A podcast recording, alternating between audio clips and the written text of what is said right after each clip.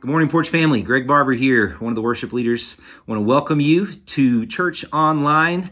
Once again, thanks for tuning in. We are so grateful that you've decided to uh, choose to attend church with us online. We here at the Porch, we exist to shine the light and the love of Jesus, and we do that by inviting you to belong to a family, to grow in your faith, and to give yourself away. I've got a few things that I want to make you aware of that uh, you can point your attention to. The first thing is um, uh, the Porch Church lost a, a dear man uh, in the past couple weeks. Uh, Steve Brecht uh, has passed away, and uh, suddenly and unexpectedly. And so be be praying for the Brecht family. and in fact, if you want to contribute, we are doing a meal train for Rochelle and her family. Um, there should be a link in the uh, in the email if you get that uh, weekly email from the porch you should have a link to sign up. Uh, otherwise we do have some information we can throw up on the screen here uh, as well. But be praying for them. Keep them in your prayers as they're kind of navigating uh, a really difficult time in the midst of you know, everything else that's going on. Uh, so I just want to pray for them right now, Father in heaven. I thank you for Rochelle and and her family. I thank you, God, that that you've welcomed Steve home even now in this time pray, Father, that uh, you would bring peace and uh, and comfort, God, uh, peace that passes understanding. That they would just not even know why they feel so much peace, uh, but at home, um, God. And I, I, just thank you that you help them navigate this difficult time. That you help us as a church know how to help and care for them, uh, and God, that you would meet them in their sadness. We thank you for it in Jesus' name. Amen. Thanks for praying with me for those guys, and continue to lift them up in prayer. Uh, one more thing is uh, if you're in the mood to continue praying, uh, we are doing prayer in the parking lot of the church. Uh, that's Saturday, July 11th from 8 to 9.30. And if you want to hear more, you can email Jeanette Perry at uh, sprkl 0508 at yahoo.com. That'll be on the screen for you. You can uh, shoot her an email with more information. Otherwise, just show up and, and be ready to unite in prayer with, with the Porch Church. Also, uh, Chase and Malia have welcomed baby Gabriel home, and uh, they are still, um, you know, welcoming any gifts uh, or uh, contributions that you might have as far as diapers, uh, gift cards for uh, for food to be delivered, DoorDash, that kind of stuff. Um, and if you just want to shoot them a message and, and ask them if there's anything else that, that you might be able to contribute, I'm sure they would love that. it's Chase and Malia at theporchchurch.tv. Well, without further ado, we're going to uh, continue to, to um, worship God here, and uh, we're going to worship by listening to uh, a great message that's coming up. You're going to enjoy this today. Blessings on you, church family. We'll talk to you soon. Good morning, Porch Church. It's so good to be back with you this morning. Uh, we were taking some time off and had some travels, and so been missing you guys the last couple weeks. I'm excited to be back with you, though. Uh, huge thanks to Andrew and to our board for uh, filling in some of those gaps so that I could have some time off. Uh, incredibly grateful for how Andrew finished the series and uh, for all that our board did also to help uh, give me some space and some uh, some time to think. So, before we jump into the message today, I want to highlight just a couple of things for you. So, if you're looking for ways to belong here at the porch. I want to let you know that we're working on our reopening plan as we speak.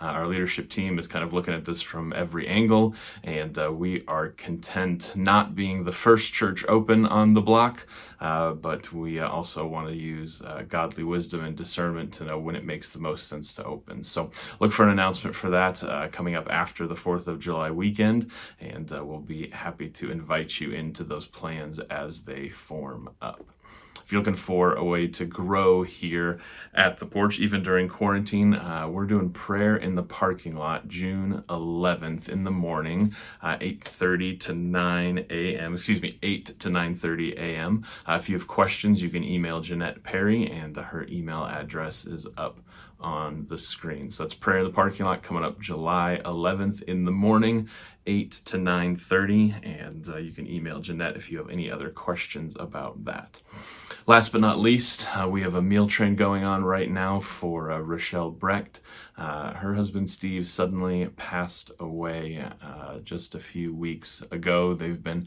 cared for by their son's church, and now it's our time to come alongside them as they grieve and mourn, and as Rochelle tries to find uh, a new rhythm for life. So there's a link to that. Uh, you can go to porch.church backslash meals uh, or forward slash meals. I always get corrected on that, uh, but you can go to porch.church slash meals and uh, you'll find a link there to be able to sign up uh, to help Rochelle and her family uh, as they uh, move forward after during this time of loss. So if you're new here, we at the porch exist to shine the light in the love of Jesus. We do that by doing just those things that we highlighted belonging, growing, and giving.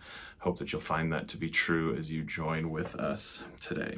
Now, today I'm, I'm actually going to deviate from the plan a little bit. Uh, Andrew did a phenomenal job wrapping up our series Hope in the Darkness. That's really all that I had planned for that series, but uh, given some space and some time away and kind of surveying what's going on in our world, I, I feel like there's a topic that we need to talk about that we can't ignore. I feel like it plays into this idea of being hope in the dark because there's some dark times going on right now uh, just down the street, just across the road with our brothers and sisters and friends who are from different ethnicities, different racial backgrounds than us, and tensions are higher than ever, especially with the response to COVID that we've been having to endure today.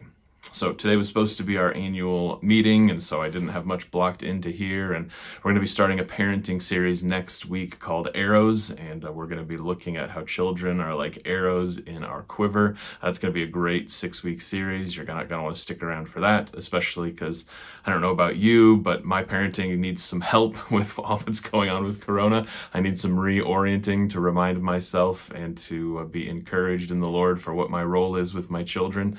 But today we're going to pause and we're going to take a breath. We're going to look at uh, a biblical response to some of the racial tensions that are going on. And in light of George Floyd and Elijah McClain and the hundreds of other African American voices uh, that have been silenced, I just feel like it's our time to have a conversation as humans, of course, as people of faith and uh, vibrant people within our community. So my my first response to how I wanted to conduct this conversation was uh, to call up Miss Angela January. I don't know if you know who Angela is. Her husband Roy serves on our district leadership. Angela's preached uh, a time here, and they were in our life group. And I've been able to glean from them and learn from them, especially in this issue of what it's like to be on the other side of my skin tone. So my first approach was to call Angela up and say, hey, we should do kind of a discussion forum, right? We'll both get on camera and I'll ask you questions and you can help us understand what it's like from your perspective. And, and very lovingly and very respectfully, Angela pushed back and said, you know what, Pastor Will, I've, I've been a part of those discussions a lot, actually, and, and I think that they're okay. But, but I think more than anything, what the church needs to hear right now is your voice is what you're learning as you process through. In other words, not just African Americans standing up for African American issues, but us as people who don't look like them, who don't have their experiences, but who are learning what it's like to be in that situation. I was really shocked by this. Uh, I don't know if you guys feel this on the other side of the audience or the camera here, but I try to let preaching be preaching I let my personal stories come out and what I'm learning come out. But this time is not about me. This time is about God's word and it's about what He teaches us. And so, being challenged to share my personal journey on this issue uh, was something I needed to consider and think about. As I've prayed, as I've sought out wise counsel, and as I've dug through the scriptures and listened to what God has told me to do, uh, I'm, I'm confident that this is a positive direction for us to share as a church. So we're going to be walking forward and having this conversation. I'm going to ask first and foremost for your grace. I'll, I'll, probably phrase a few things incorrectly. There's probably a few statements in here that may not be all the way thoroughly thought through, but this is my heart. This is what I'm learning, and this is where I'm attempting to lead not only myself, but also us as a church congregation. None of this is meant to be political or offensive or controversial. This is meant to be biblical and Christian and encouraging. So if that rubs you the wrong way, I'm sure we'll disagree at a time or two in here, but that's okay too. We're all in process and learning this together. I just don't think that as a human and as an American and as a Christian that we can let this cultural moment and opportunity pass by without us addressing it head on as a family here at the church. So, this is my story, my journey, and I'd like to invite you into it. Uh, for the longest time, race wasn't an issue for me. I know it's arrogant, but I grew up in the plains of the Midwest, suburbs of Omaha, Nebraska, and in Sioux Falls, South Dakota. I can probably count on one hand the number of people who didn't look like me in my high school, be that African American or Latino or anything else. We just didn't have a lot of diversity. So, of course, race wasn't an issue for me, right? I can't be a racist. I don't even know any people with different skin color. Fast forward to college, same kind of story. I went to a small Christian college. There was more diversity on our campus, and I had a few African American friends who were religion majors along with me. Again, I didn't see race as any kind of barrier or obstacle. To the best of my knowledge and ability, I treated them like equals.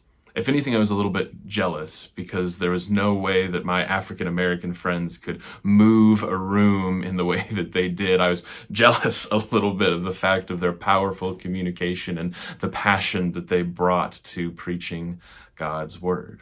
And for a long time, I thought that was the point to not see the difference to just not see color, to treat everybody the same and to treat everybody equanimity, and that was equality as best as I could understand it.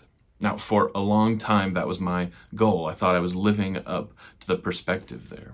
But more than ever this time around, and I say that because this isn't our first time having racial tensions in America, I'm hearing loud and clear that the point is not to ignore the differences in our skin tone. But the point is to acknowledge them, to champion them, to pay attention for them. Right? The popular statement is that it's not enough to not be racist, but we must become anti-racist in our thoughts and our behaviors and in our actions.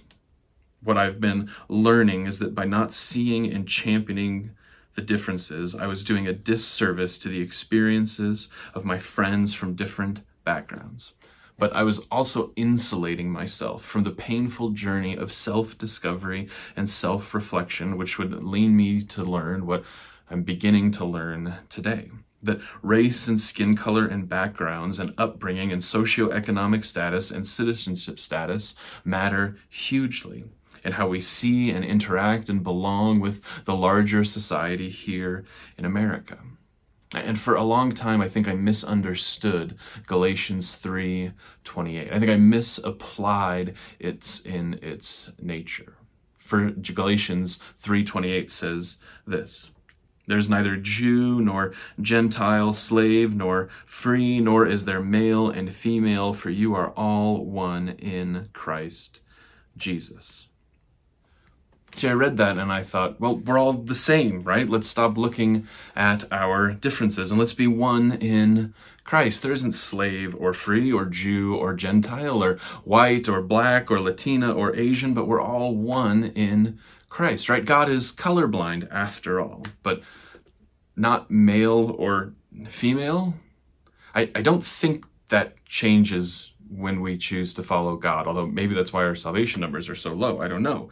See, if we interpret that verse as abandoning the categories that defined us before coming to Christ, then that would include our anatomy, which it doesn't. So if this verse isn't saying that, then then what is it saying? Right? I'm learning that it's highlighting that the things that divide us not as immaterial in following Christ, but that Christ unifies all these differences under one banner. He doesn't overwrite them. He doesn't stamp and change Jew to Christian and slave to Christian and male to Christian. He acknowledges the background and history of race and social status and sex, and he says, You belong here. He says there's a there's a place for you at this table at this banquet in heaven. Are you African American, have black skin, you belong here. Do you have Latino skin? Is that your background, your cultural heritage? Then there's a place for you here. Are you LGBTQ or moving through that process? There's space and there's place for you here in God's kingdom.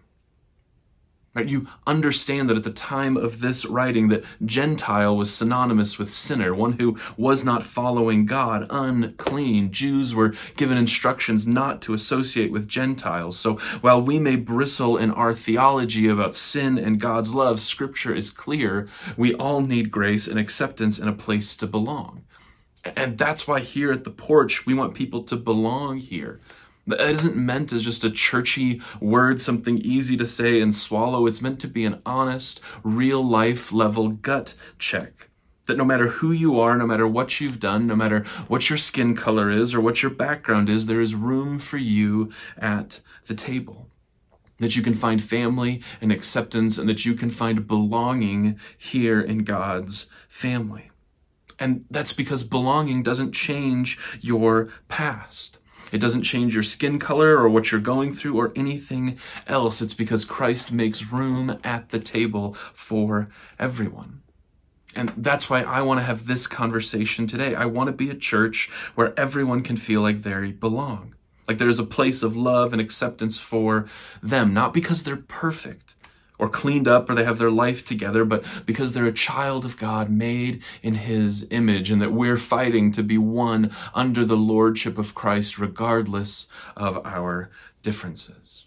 And we're still in process with this. We're not there yet, right? Is anyone in your room that you're sharing with right now perfect, right? Have you got this life thing figured out? Have you got sin completely mastered? Of course not. We're all on the journey together. As a matter of fact, St. Paul, right, the author of a good portion of the New Testament, he's still working it out in Philippians. Not that I've already obtained all this or I've already arrived at my goal, but I press on to take hold for that which Christ Jesus took hold of me. Brothers and sisters, I do not consider myself yet to have taken hold of it, but one thing I do, forgetting what is behind and straining towards what is ahead, I press on toward the goal to win the prize for which God has called me heavenward in Christ Jesus. If Paul is still pressing on toward the goal, then we are too, or, or at least we ought to be. And for too long in this issue, I'm afraid that maybe we as a church, not just a local church, but as a community of faith, we, we haven't been pressing towards the goal in terms of reconciling our faith in this race debate, in terms of our faith and loving people who look differently from us. Christians have been known for being the most judgmental and hateful people in our country. And I don't know about you, but I don't want to be associated with that.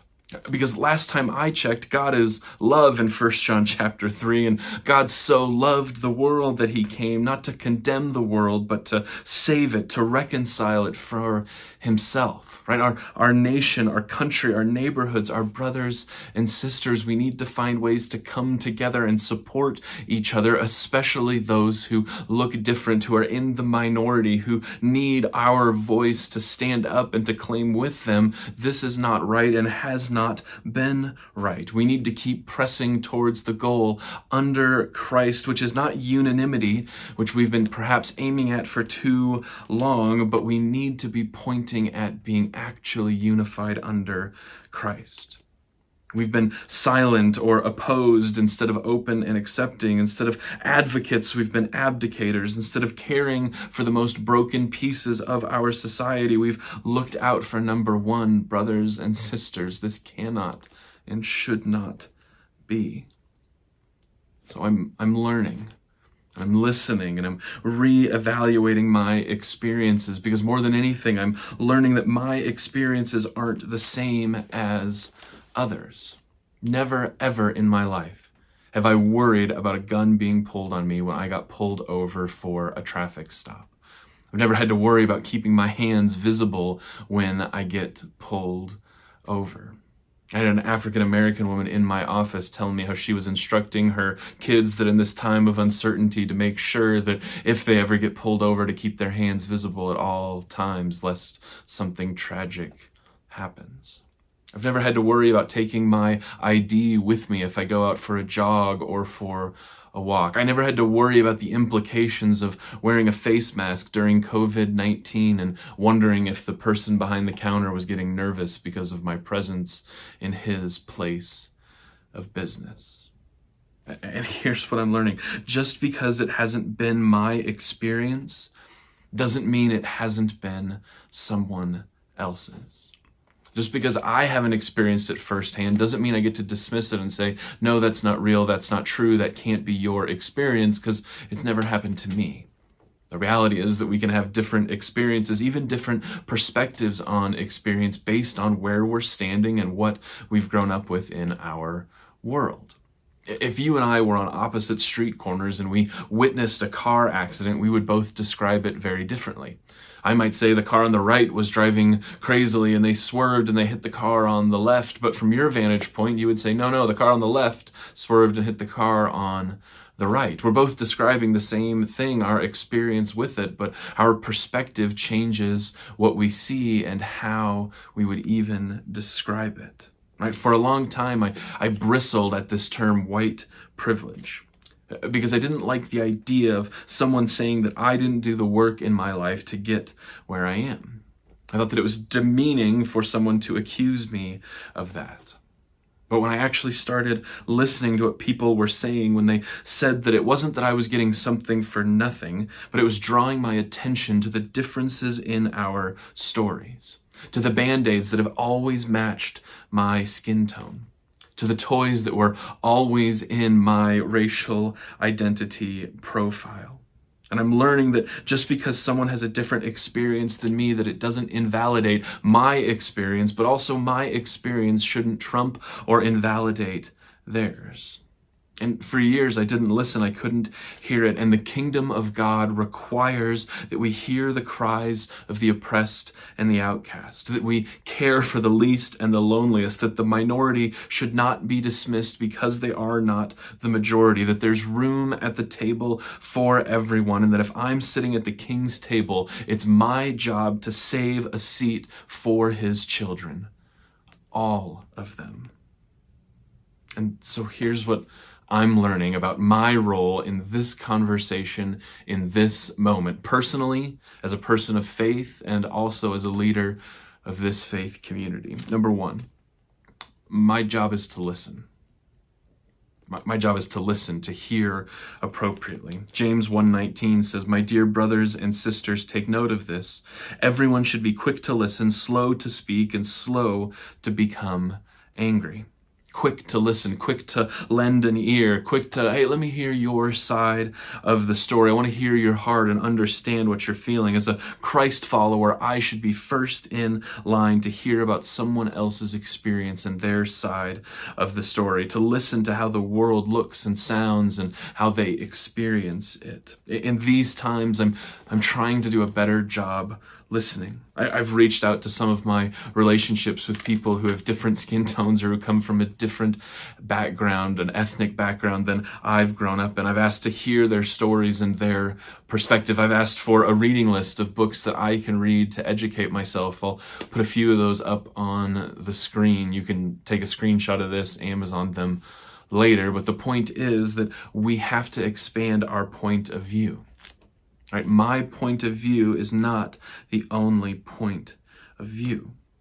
There are other vantage point, other points for us to learn to understand and see how systems and processes and places that are unfamiliar to us that we didn't grow up in and we don't experience, we have to learn to listen to those opportunities. We have to be better listeners, to ask better questions, to listen to different voices and hear other points of view other than my own. So the first thing that I'm doing right now in the world today is I'm I'm learning to listen better, hopefully, especially to people of color.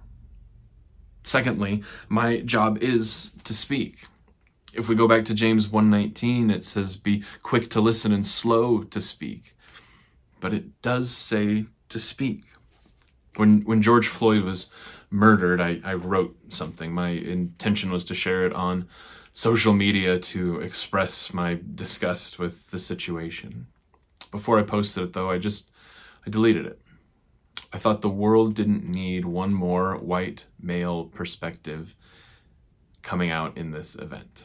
I thought my first job was to listen, and, and maybe it was. I'm not faulting myself for that, but nonetheless, Scripture says that after we listen, that we should speak, not rashly, not quickly, but that we should step back, hear the wisdom, and that we should communicate God's truth, that we should speak that. It isn't just the job of African Americans or Latinos or people who are in different backgrounds than us. It's our job also to champion their cause. It's my job to cry out on behalf of them. According to Isaiah 58, it's our job to loose the chains of injustice. Isaiah 58, the Lord chastises the people. He says, Is not this the kind of fasting I have chosen? To loose the chains of injustice, untie the cords of the yoke, and to set the oppressed free and break every yoke.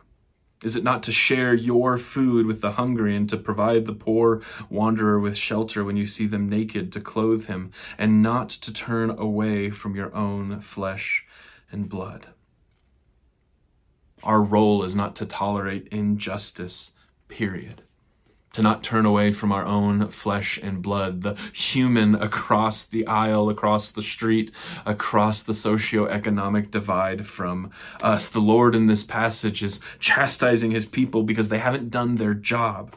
They thought it was religious festivals and Sunday morning worship and saying amen after a good message. And God says, that's not the type of faith that I want. He says, I want injustice gone. I want the oppressed In Amos 5, in the message, he says it this way God speaking, Do you know what I want?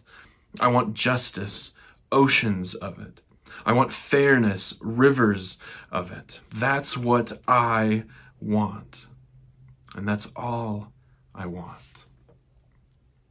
Isaiah 58, the prophet goes on to explain what happens when his people do the things that God asks them to do to loose the chains of injustice, to break the yoke of oppression. The result of that is a beautiful, glorious kingdom picture of what the people of God ought to look like. He says, Then your light will break forth like the dawn, and your healing will quickly appear. Then your righteousness will go before you, and the glory of the Lord will be your rear guard. Then you will call, and the Lord will answer. You will cry for help, and he will say, Here I am. If you do away with the yoke of oppression, with the pointing finger and malicious talk, if you spend yourselves in behalf of the hungry and satisfy the needs of the oppressed, then your light will rise in the darkness, and your night will become like the noon day.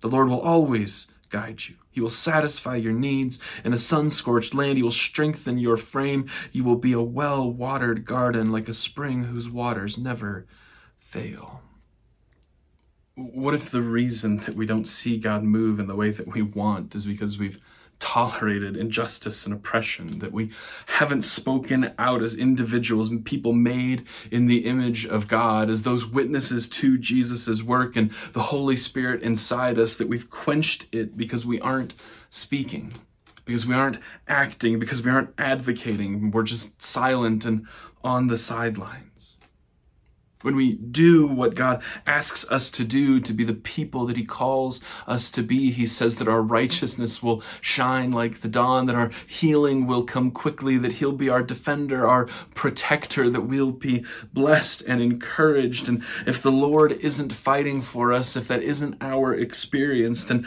perhaps we aren't doing the job that He's called us to do. We aren't loosing the chains of injustice. We're just watching people chafe under them, or heaven forbid, perhaps we're even making them tighter. So I'm listening, I'm learning, and I'm speaking from what I'm learning and hearing. Lastly, my job, I even think I would go so far as to say our job is to love. Our job is to love. So much backlash in these past weeks about the way in which people are throwing off their oppression. The riots, the looting, all of those things, which I in no way am condoning but it's not my job to judge. I'm not saying it's okay, but I am saying that if it were my experience, the level of oppression, and if I were worried about my sons and daughters and grandchildren being murdered in the street, and after time and time again of nothing being done, I might not respond in the most legal manner either.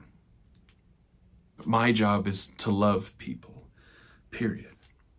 It's the Holy Spirit's job to convict. It's Jesus' job to administer grace. I'm just here to love people and to point them to Jesus, to save them a seat at the table, to invite them in and to say there's a place in God's kingdom for you and I love you and I want to journey with you together. That's what my role is.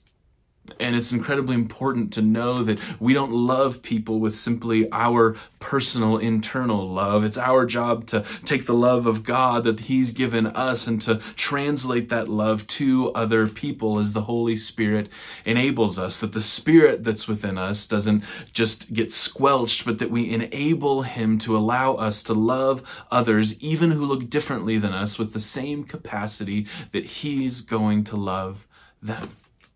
That's our role is to be a conduit for the love that the Holy Spirit has for them, regardless of our differences.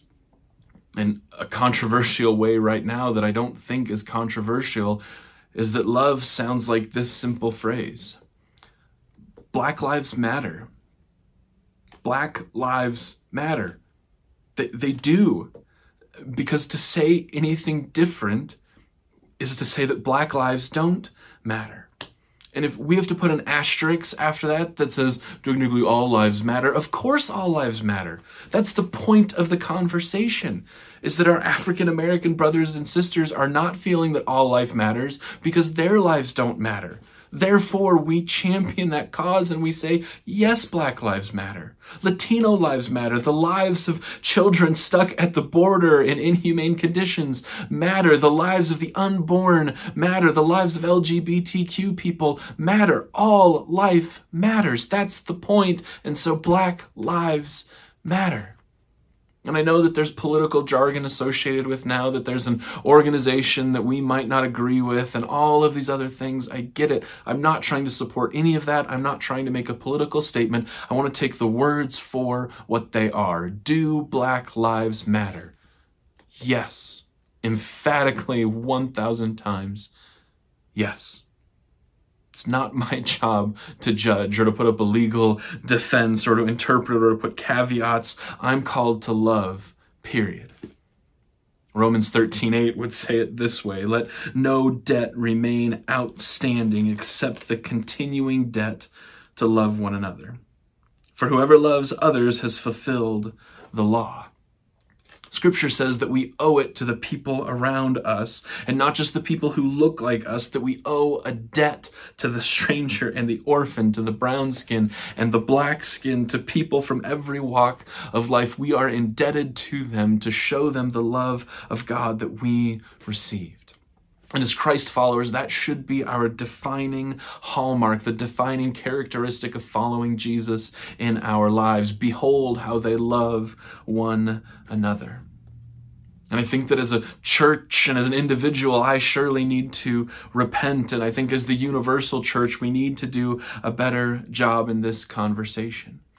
And so, as the pastor at this church, I'm going first.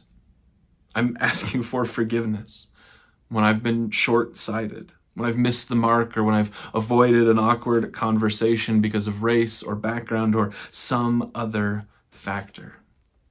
I'm asking for help and for feedback as we journey together. Let me know what it's like on the other side of me, especially to those people with differing backgrounds. I'm also asking for your partnership in the gospel that change would start with us that we would carve out a little space of eternity here on Chenango Drive, and that that would reflect the kingdom of God, which means that it would reflect every nationality, every story, every every background, and that the love of God would permeate this place. that we would loose the cords of injustice, not only on the people that we're called to help, but to become the people that God has called us to become in our following of Him. And in so doing, to receive the promises that He gives to His people who live with His purposes for their lives. This is my story in this conversation. I hope you'll join me in sharing your story. I'd love to hear your story, whether that's a phone call, an email, a text message. We can go back out to the coffee shops. I think those are getting back open now. But I'd love to listen to you. I'd love to listen with you as we explore this subject together. I'd love for us to speak together and to come into contact with people who we can encourage and be mutually encouraged and learn from around this topic and this issue. But more than anything else, I would love to be partnered with you to seek to love the people surrounding us in our homes, in our neighborhoods, in our families, in our places of work, in this very community around us who do not feel the love of God, who do not experience it from the church, and who are feeling marginalized and oppressed instead of love and cared for. I would love to find a way to let those people know that they belong here. Thanks for listening to this with me. I hope it's challenged and encouraged you. I hope that you take something away from this, even if it's on your own personal journey.